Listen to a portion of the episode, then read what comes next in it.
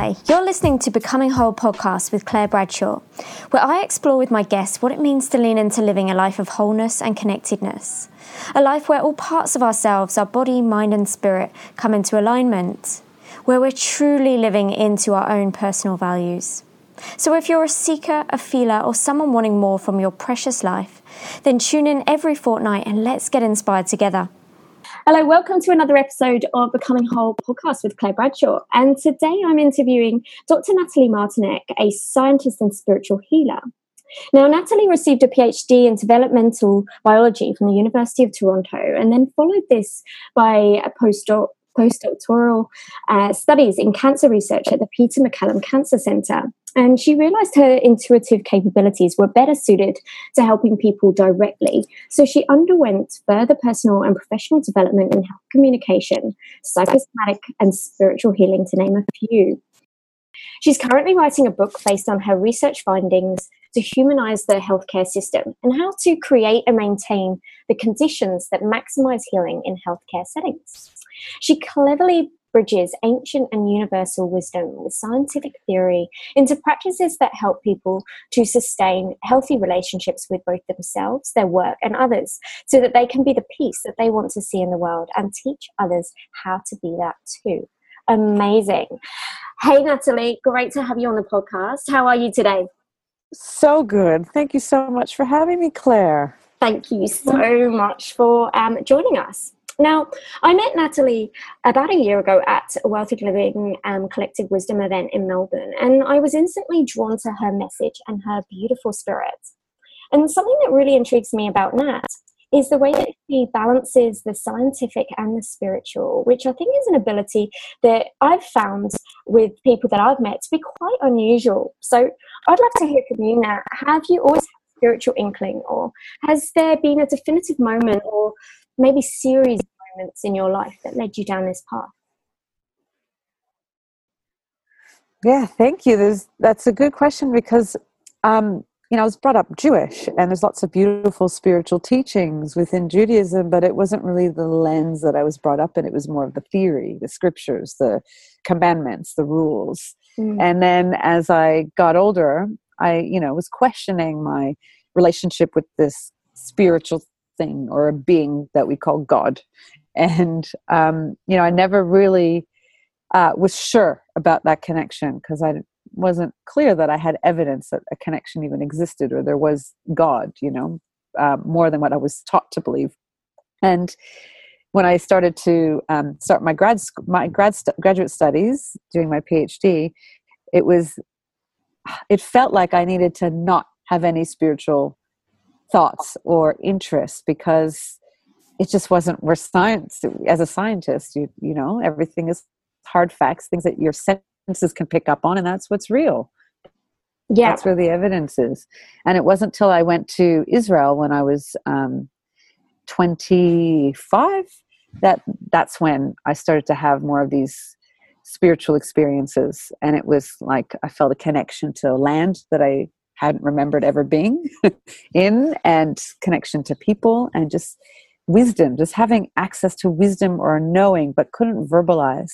The same thing happened to me when i went to spain to areas where there was um, history of jewish communities that were studying more of the esoteric or mystical aspects of judaism. And i would go to these locations and i didn't know i was going to them. I would just end up there and discover that that location was central, a central area of this study in this community. And I would just couldn't leave the space. It felt so familiar and I felt so connected to that area. And again, all these ideas started to come to me that I never studied before. It was just a knowing. And mm-hmm. so that awakened, these experiences sort of awaken interest, but I didn't know how to channel it. I didn't know there was anything I could do with it. I had to go back to my science and stick with that and but obviously they impacted me because I couldn't stop thinking about it throughout the years. Mm. And I started to develop more and more interest, and my intuition started to open up more. I just knew what was going on for people before they even shared the story of what was going on for them. And I would know things that they weren't even sure about until I would suggest something, and they're like, oh, yeah. You know, so I had a natural gift to understand people. I just didn't have training, and I just didn't know what that was about. So eventually I started to accept that I had more spiritual interest and wanted to explore that more because the interests that I had been engaged in weren't fulfilling for me. They were felt really empty and incomplete. So that's how it all mm-hmm. happened. So I never rejected one or the other. It's just kind of been learning how to integrate different aspects, different knowledge, the, the knowledge you receive versus the knowledge you learn through your senses. And so um, eventually it's become me Mm, beautiful. So, yeah. What an incredible journey to have taken as well. And um, I think what's so beautiful is that you haven't rejected one for the other. There wasn't a rejecting or a blending because I didn't even know that that's what I was doing. I just saw everything as learning and like philosophy and new ideas. So when I when you I started to become more interested in spirituality or energy and you know the things that uh, you don't see in a science textbook or in your scientific circles, I would start to become critical of science. I would start to see it for its limitations versus uh, the way it's been represented to me as the be all and end all in the path of, to, towards truth. And, you know, I'd been using science as a way to understand the universe and the mysteries, but I saw, I started to understand its limitations. And the limitations being that it's not considering you know spirit or the the greater whole or the universe beyond what the physical senses can pick up mm. so it was not a rejection it was more a criticism and recognition of the limitations of both ways of both spirituality and science and then starting to realize hey we're actually saying the same thing we're just using different language to um, express these ideas. So I became interested in how do we find the connection? What is the connection between these two worlds? And are we actually dealing with two worlds or different aspects of the same world? Ah, so interesting. Coming to that kind of conclusion that we are speaking about the same thing, it's just a different take, it's just a different perspective on things. Mm. Really, really amazing. Um, so with with this path that you've taken um, have you experienced um, sort of challenges along the way as you uh, as a scientist going towards kind of like look, exploring the spiritual side of things? Did you experience challenges either from your family or colleagues um, in terms of kind of looking at things in this way as well? Oh yeah. Yeah. So it all started to come apart when i became a mother and mm. um, and I was working during my postdoc in cancer research, and I started to have different priorities because we can't control everything. Mm. We can't, you know, this best when you when you become a parent. There's nothing in your control. So I was in a science where you're doing studies where there are controls and you're controlling for things, and you're trying to uh, be certain about things that are completely unpredictable and uncertain. And when there is some predictability, I think we start to rely on it because we feel safe and secure, and then that mm-hmm. becomes a problem. And um, so I started to dabble in interest beyond the academic world. What what's what exists beyond academia? What if I stopped being a scientist because I was, you know, already feeling burnt out and not fulfilled by it and becoming disillusioned with the whole industry? I was considering well what are my options? What could i do without having to go through another degree mm. and more school? Because i had enough. Um, what can i how can i apply these talents and get mentored to help me hone them hone these skills in a in a useful way? And so then i started reading and of course that becomes dangerous because then you start to question everything. And and so I started to look at science and, like I said before, criticize and really see the holes and the biases. And um, eventually I got so burnt out and um, disillusioned that I just had to leave. And so my whole adult life to that point was about my status or my identity as a scientist and working in an academic setting. And I thought that that would be my life, my future. And so I started to unravel and eventually I hit a point where I just could no longer see myself in that environment as a scientist. I had to leave because it was just draining and I felt like a part of me was dying. And it was a time of suffering. And I still looked at, started to look at healing and energy and you know what's out there what what are what are things that explain phenomena that is beyond the scientific academic setting that i'm in and you know that opened a can of worms. I wanted to learn everything. I read about Reiki and chakras and sound healing and you know, all the stuff. And then I thought, wow, I'm overwhelmed now. There's so many things that I could do. There must be one thing that incorporates everything because if there is this idea of spirituality or energy, then there must be a way that we can harness this energy and use it in amazing ways that you read about in like, you know, ancient Atlantean times. And, you know, civilizations are now past, but there was something that was happening then. But people were being used as tools for healing. So i wanted to know there must be one thing that i could learn that would help me help others in a way that's beyond our standard conventional way of looking at health.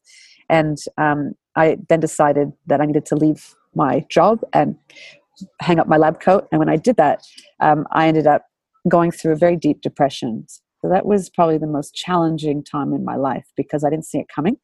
I knew I was pretty burnt out, but I didn't have words to describe that. I didn't acknowledge it because I think everyone around me was feeling that too. So it was sort of normal. it's normal to be stressed, it's normal to feel unfulfilled. And as I was leaving, before I left, I'd be questioning everything and I was telling people what my plans were. And people were getting interested, but then they're like, yeah, I want to leave too, but I don't know what else to do. And everyone's so afraid of trying something different and mm-hmm. experimenting with life. And naturally, especially if you have a mortgage and a family, and you know, you've kind of become dependent on that way of life to support you. So people were fascinated with me, but at the same time, they became judgmental because they're like, "What are you doing? You're throwing away your all this training, your life. You worked so hard, and for it'll be all for nothing." And I was like, "Well, I need to discover that for myself. This is yeah. my life and this isn't working for me. So I had to deal with that criticism from my parents, you know. This, you know, as part of my membership to the Jewish community to be a doctor of some kind. and I thought I might lose my membership. But, you know, there's it's a pride in the family or a pride in the community, which is strange, but working and you've succeeded in this or this success according to how other people view success but it wasn't that important to me anymore mm. and so yeah i left experienced depression and it was really short depression compared to how others experience it but i knew that this wasn't permanent for me i knew that it was a horrific thing um, that it wouldn't be easy to get out of but it wasn't something i felt i needed medication or therapy for mm. i just needed help i just didn't know where to turn because i I was fearful of mm-hmm. seeing a doctor and having to be put on medication. I've seen so many people around me on medication. I could, and I saw what it would do to them. It would make them, you know, emotionally balanced, but I felt part of them was missing, like they weren't fully there. And they didn't know they were fully weren't fully there, but my experience of them had changed before and after, um, or during being on medication. So I just didn't see that as a pathway for me.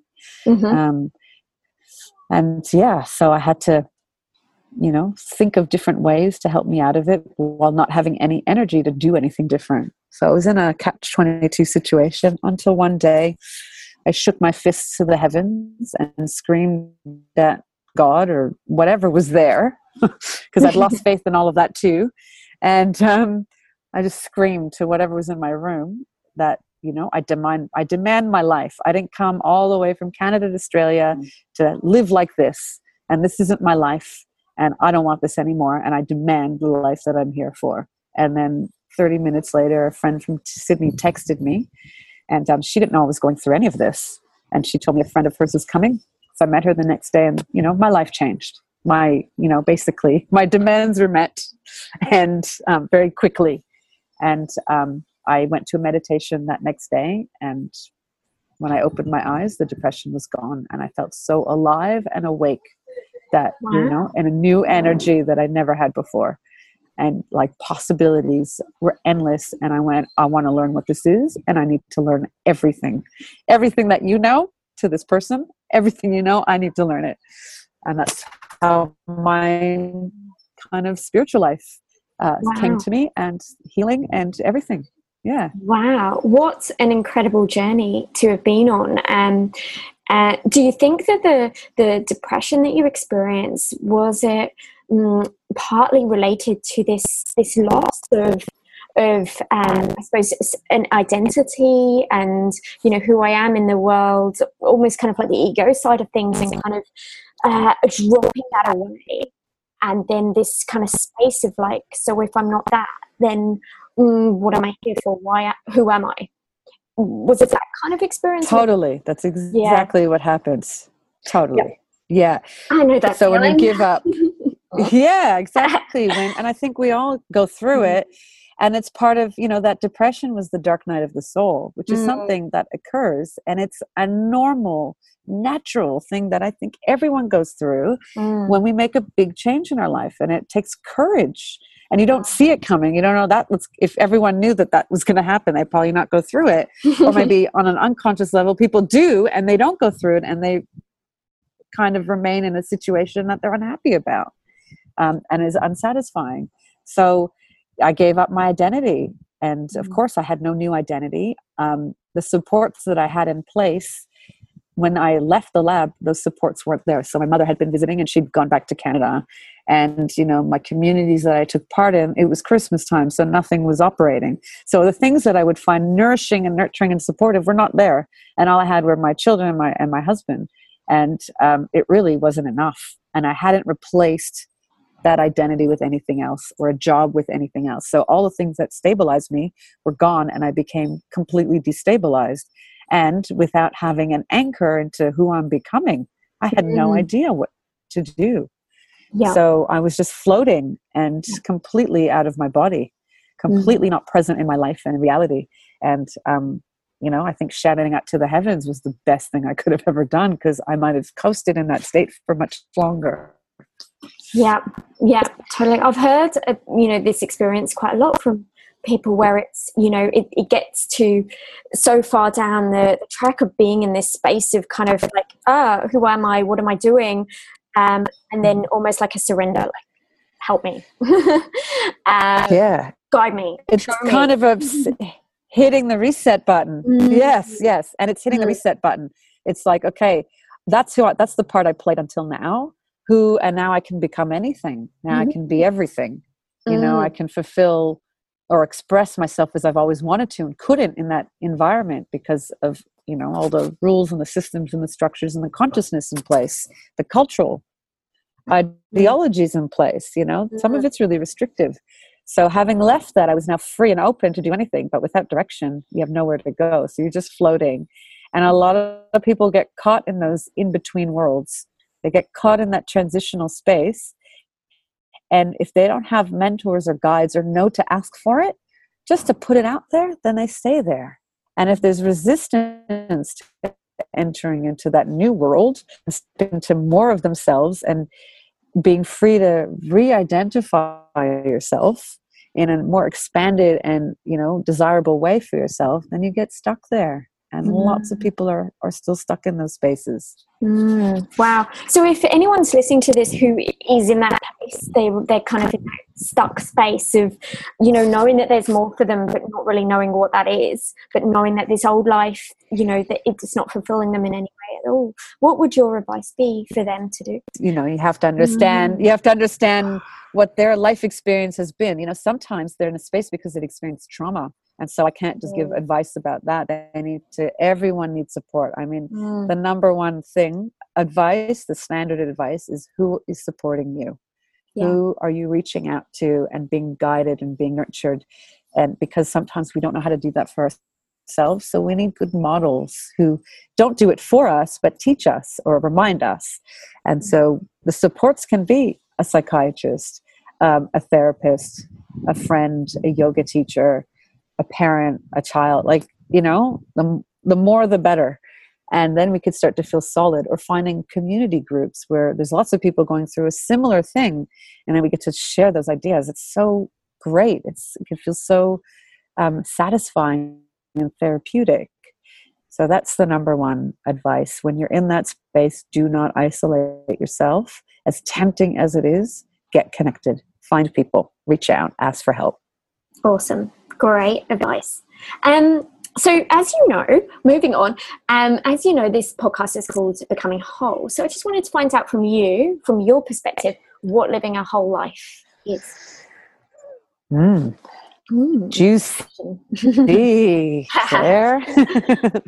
so, so living your whole life is being free to be who you are the messy bits, the sloppy bits, the refined bits with equal ease and not giving a crap what other people think of you and whether or not you're fulfilling their expectations. And, you know, I don't want that to be taken or interpreted as disrespect other environments or other people. No, it's be respectful to yourself and, you know, but not denying yourself the experience of seeing what it's like when you're fully you mm. and fully okay with you as mm. you are and mm. who you're becoming. Beautiful, beautiful. Um, I suppose I have a, like a you know a little thing that happened to me a little while ago. It was early in the early in the morning, and you know that point between kind of still asleep and just waking up. And um, I had a message or something came to me, and it was Claire, you need to love all parts of yourself, the bits that you deem good and the bits that you don't deem as good, because they're all you. And by doing that, your life is going to flow. And it was a really strong, powerful message because I realized yes. that I'd been rejecting parts of myself because I didn't like them. I suppose the shadow. And um, you know, and this message wasn't, it didn't come from uh, my headspace. So it came from, well, I don't really know where. Um, but it was really powerful and it really helped me to, I suppose, integrate and, yeah, I suppose, feel more whole. Um, yeah, and so is that kind of what you're talking mm. about? That kind of really comes to that place of just being truly you um, and not worrying about what people are thinking and just really holding strong within that place. Yeah, because I don't think we're going to escape judgment. We're making judgments all the time, and we can mm. be very judgmental when we see something out there, you know, in the world around us, what other people are doing that we think is inappropriate or awful or stupid. And those are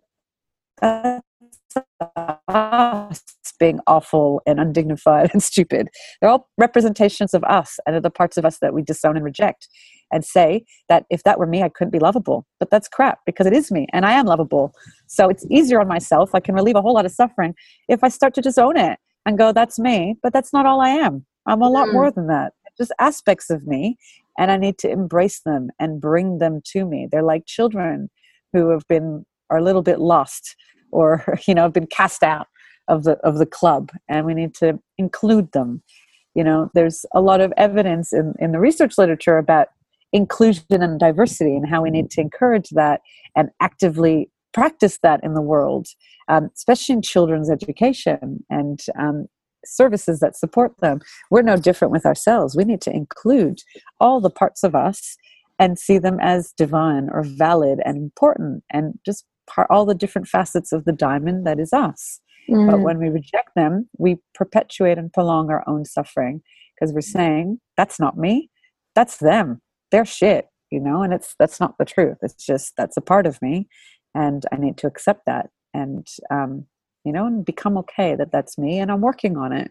I'm working on improving myself or you know um, i guess not rejecting that part. Yeah. And we can learn a lot from people around us. So the things that we don't like out there are the things that we don't like in here. And mm. if we can make it into a game of you know being investigators and going ooh where wh- what area do i need to look look at? What area am i growing in right now? What's my growing edge? And the thing that triggers the shit out of you that's your growing edge. That's mm. what's in your shadow. That's what you've been judging harshly and forgetting that you've been that kind of behavior before too. Mm. and so the more we recognize that the more we can develop compassion.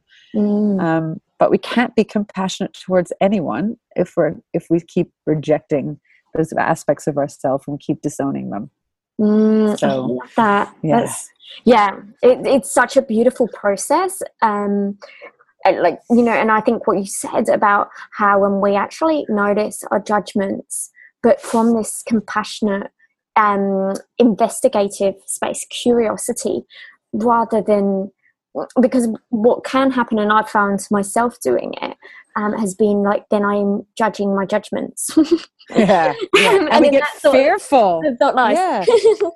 yeah. yeah, and so there's a whole lot of stuff around fear, and fear mm. being you know negative thing, but fear is an ally. It's telling me what I need to look at, what I'm been believing is you know the truth of life and it's not i'm going to challenge that i'm going to say i'm going to i want to see the evidence of that being true and i'm going to challenge it. I'm going to do something different that will defy that. But mm-hmm. fear is uh, you know like all our emotions they have different roles and they all have different messages for each of us. But if we see them as negative things that are trying to detract us or block us from achieving success then we're just going to create a monster and then we're going to fear that fear but then deny that we fear anything because oh no we're all love.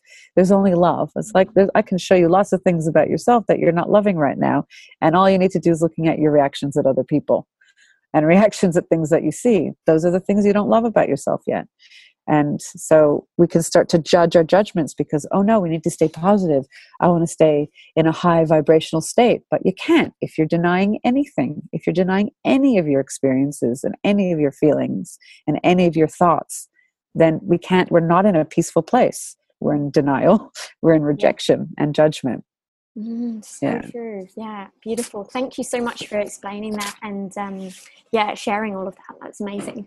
Um, I also wanted to talk to you about um, the understanding the difference between soul, intuition, and spirit. It's something that I'm constantly going: is that my soul? Is that my intuition? Or is that my spirit? And um, I know that you have a perspective on this, and I'd love it if you could share um, your thoughts on what the difference is. Mm. Yeah, because the things that I've learned and experiences that I see is a little bit different than what I've seen, you know, out in the way, I guess, personal development spaces and and um, women's kind of groups and the way they talk about those three topics.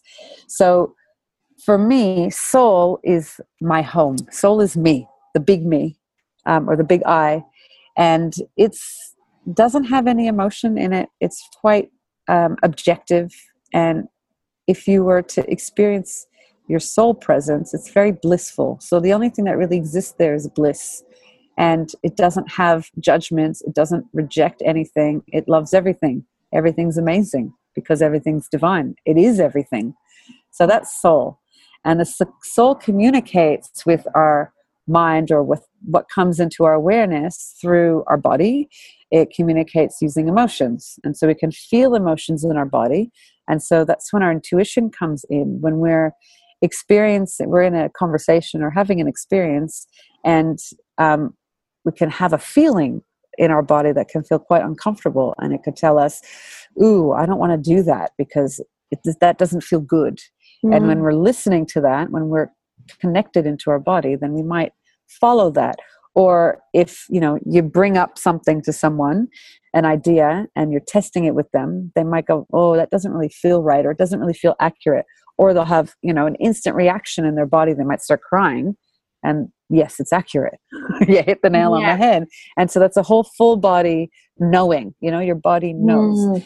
um, and so that's a form of uh, your i guess your higher self communicating with you through your your embodied experience but intuition itself, a lot of people use the word intuition to describe um, you know psychic kind of abilities. So communicating with guides or having clairvoyance or clairaudient experiences. I see that more as psychic because mm-hmm. those to me are the in the realm of the mind. So the mind and the soul to me are very different.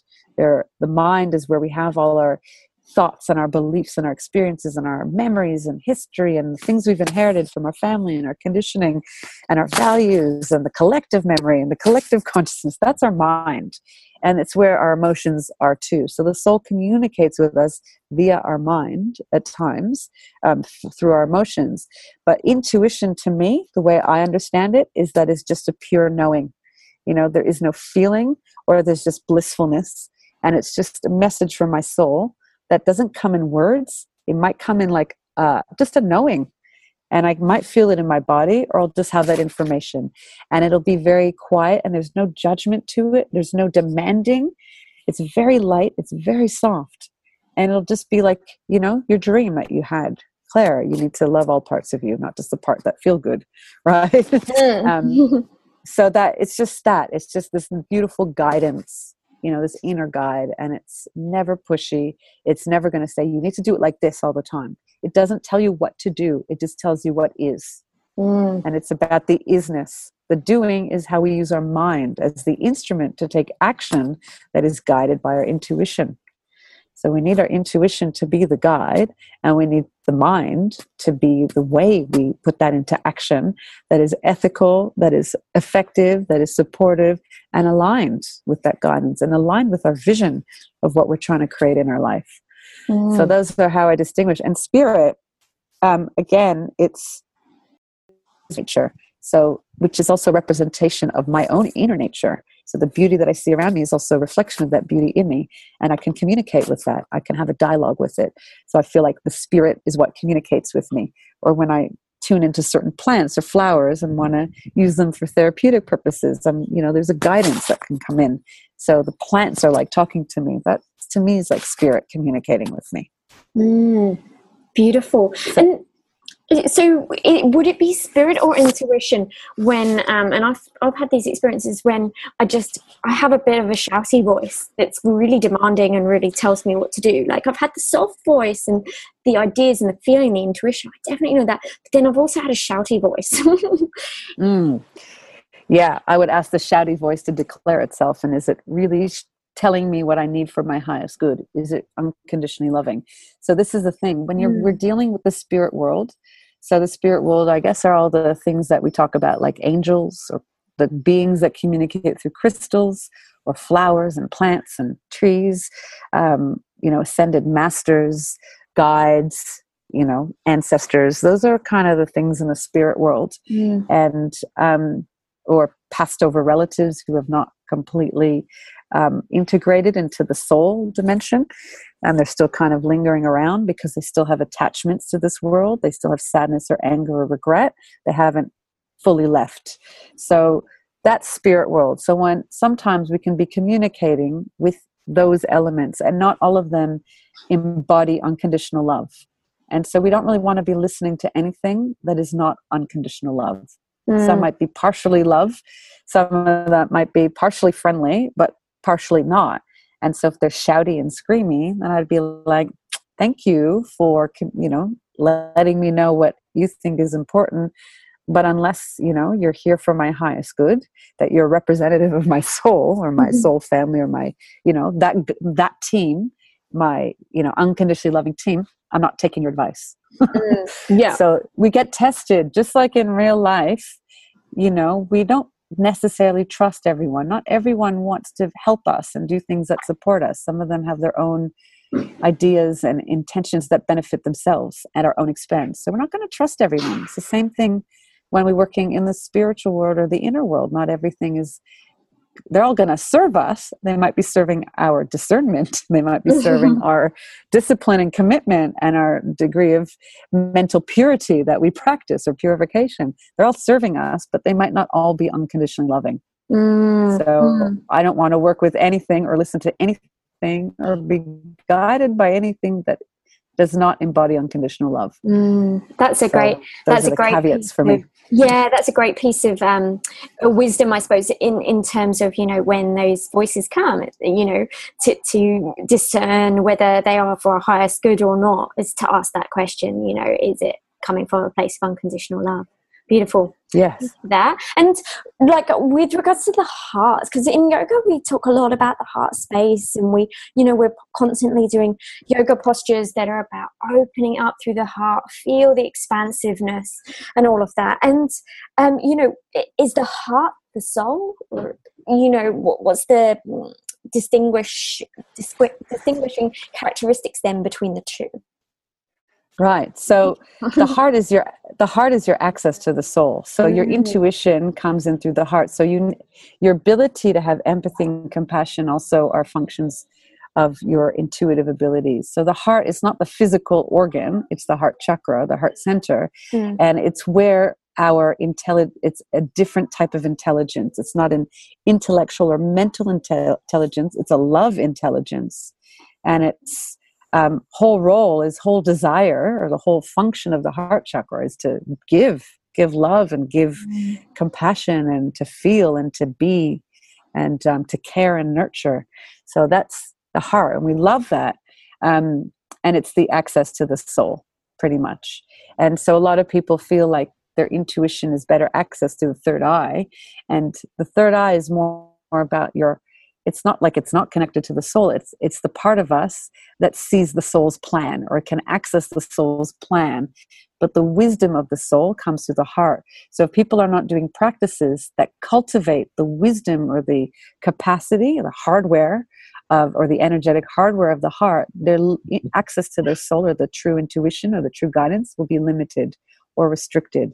So we need to do practices that open the heart and activate the heart and the best practices that I've experienced, or the fastest ones, I would say, are sincere and genuine forgiveness exercises, mm. mainly forgiving ourselves, um, doing service, serving humanity, serving your family. If you have children, they're your primary they're the one they're your dharma you know you, mm. they came here so a lot of people think that serving humanity is more lofty or you know they have a mission and it's so big and you know family comes second uh-uh they're going to show you you're working for them first yeah. and foremost which is a hard thing hard for me to continually be reminded of but mm. um, doing what you're here to do helping out elderly parents looking after your parents again that cultivates your heart um, and it burns karma as well. It, it helps you um, step into a different life flow or reality or vibration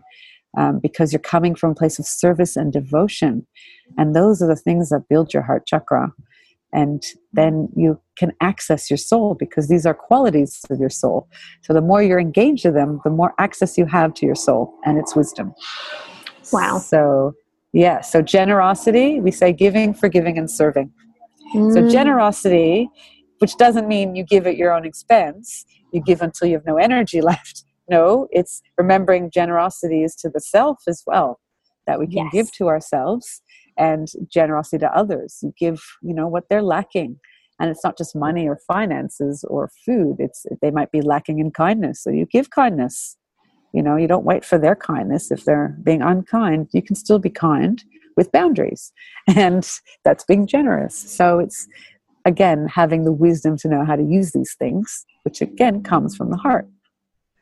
Beautiful. And beautiful. trusting, trusting yourself as well mm. helps access your intuition. True. Which is, I think, a hard one. yes for sure yes.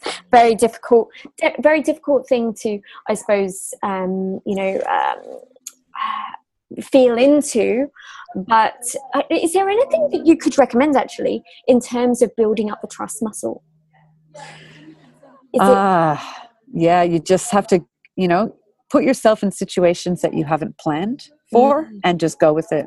So for example every time you run a yoga class yes you have the set things you go through, but the things that emerge that you didn't plan and you kind of just know what to do. And if you mm. think about it, then you'll talk yourself out of it. But if you just follow and do it, then it's probably going to be the right thing. Mm. Have you had mm. experiences like that? Definitely. yeah. Definitely. So Those every, times when yeah. it, it's more planned and it's you know quite rigid and i'm kind of nervous like oh how's this going to go? What are people going to think? You know the mind's getting involved versus other times when i just feel into it and i just go i've got this. Claire you've got this. You so have yeah. trust. Yeah. Yeah. Mm. for sure. And the other thing that i find helps me because i when i do any healing work i don't know where we're going to go. I have no i'm not planning it out. Mm. it's i'm being guided and i can't do it well if my mind is in the way and i don't mm. get to and i end up draining myself of energy because the mind control is incredibly draining. Whereas when I'm connected and remembering that the divine is doing the work through me, that I'm just the conduit and I'm just like, this is all up to you, divine or God or whatever. I'm just, you know, kind of here for the ride. If this is your work, you're responsible for this, then it's a much easier ride. I just kind of express the energy how it needs to be shared in the way that's right in that situation, checking in with mm-hmm. my client or you know, if it's a group. And, you know, it's always the exact thing that needs to be done. But I couldn't go there if I was rigid and restricted and needed to control the situation. So Definitely. you need to be open. Yeah. Yes. The yes. only way to trust is to trust yeah paradox yeah. so so yeah it's so true so true and um and have you found as well the more times that you have lent into the place of trust and getting out of your own way, getting out of the mind, the more then it's easier the next time, the next time, the next time. It's almost like a muscle that you build up. Uh, I can't say that it's easier. I have a minor Mm. freak out before I have I do anything. I know I'll be okay, but there's Mhm. a freak. There's like, oh my god, oh my god, I'm going to do this. Oh my god, oh my god, I don't want to do this. So, you know, I go Yeah, through that process every single Mm. time, Mm. and so I just give room for that, you know. And Yeah. it's very full on, and it's so easy for me to go. I'm just going to cancel that. I'm just going to cancel that, but I don't because I know Mm. it's bad news if I do Yeah. and unless i'm sick and then yes Mm. i have to Yeah.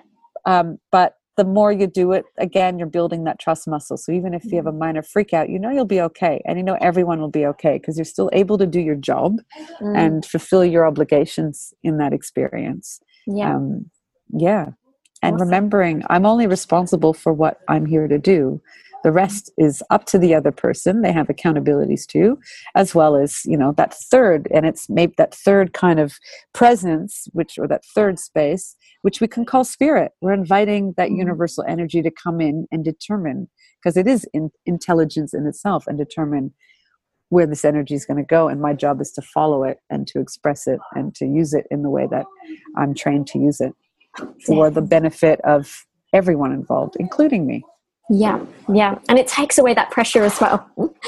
for sure it's like, oh, that nice? actually, and and it's not all about me, you know.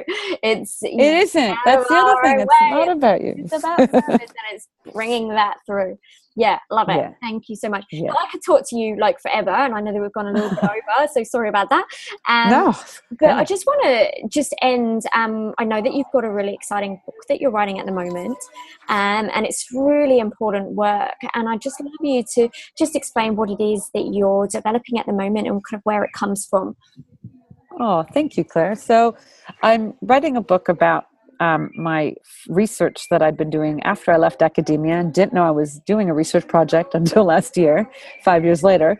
Um, and it was just really studying different health practitioners in different hospital settings and learning about the things that are getting in the way of them enjoying their work and really fulfilling their vision, you know, practicing in the way that they wanted to practice when they signed up to become a doctor or nurse or genetic counselor. And I've discovered that different harms, I call them, that have gotten in the way of their ability to do the work that they want and to be as effective as they want with their patients as well as working with their colleagues and you know the work that they're here to do. And you know essentially we're all healers. When we want to help someone we're all healers. So i talk about the things that get in the way the risks and how to change that so that you're practicing in the way that you want and bringing in your healing capacity your healing ability to heal a situation heal yourself heal others or to activate that healing or to unblock that potential for people to heal. And so essentially it's how to be the placebo effect. And um, and it's based on you know all this scientific evidence supporting what i'm writing.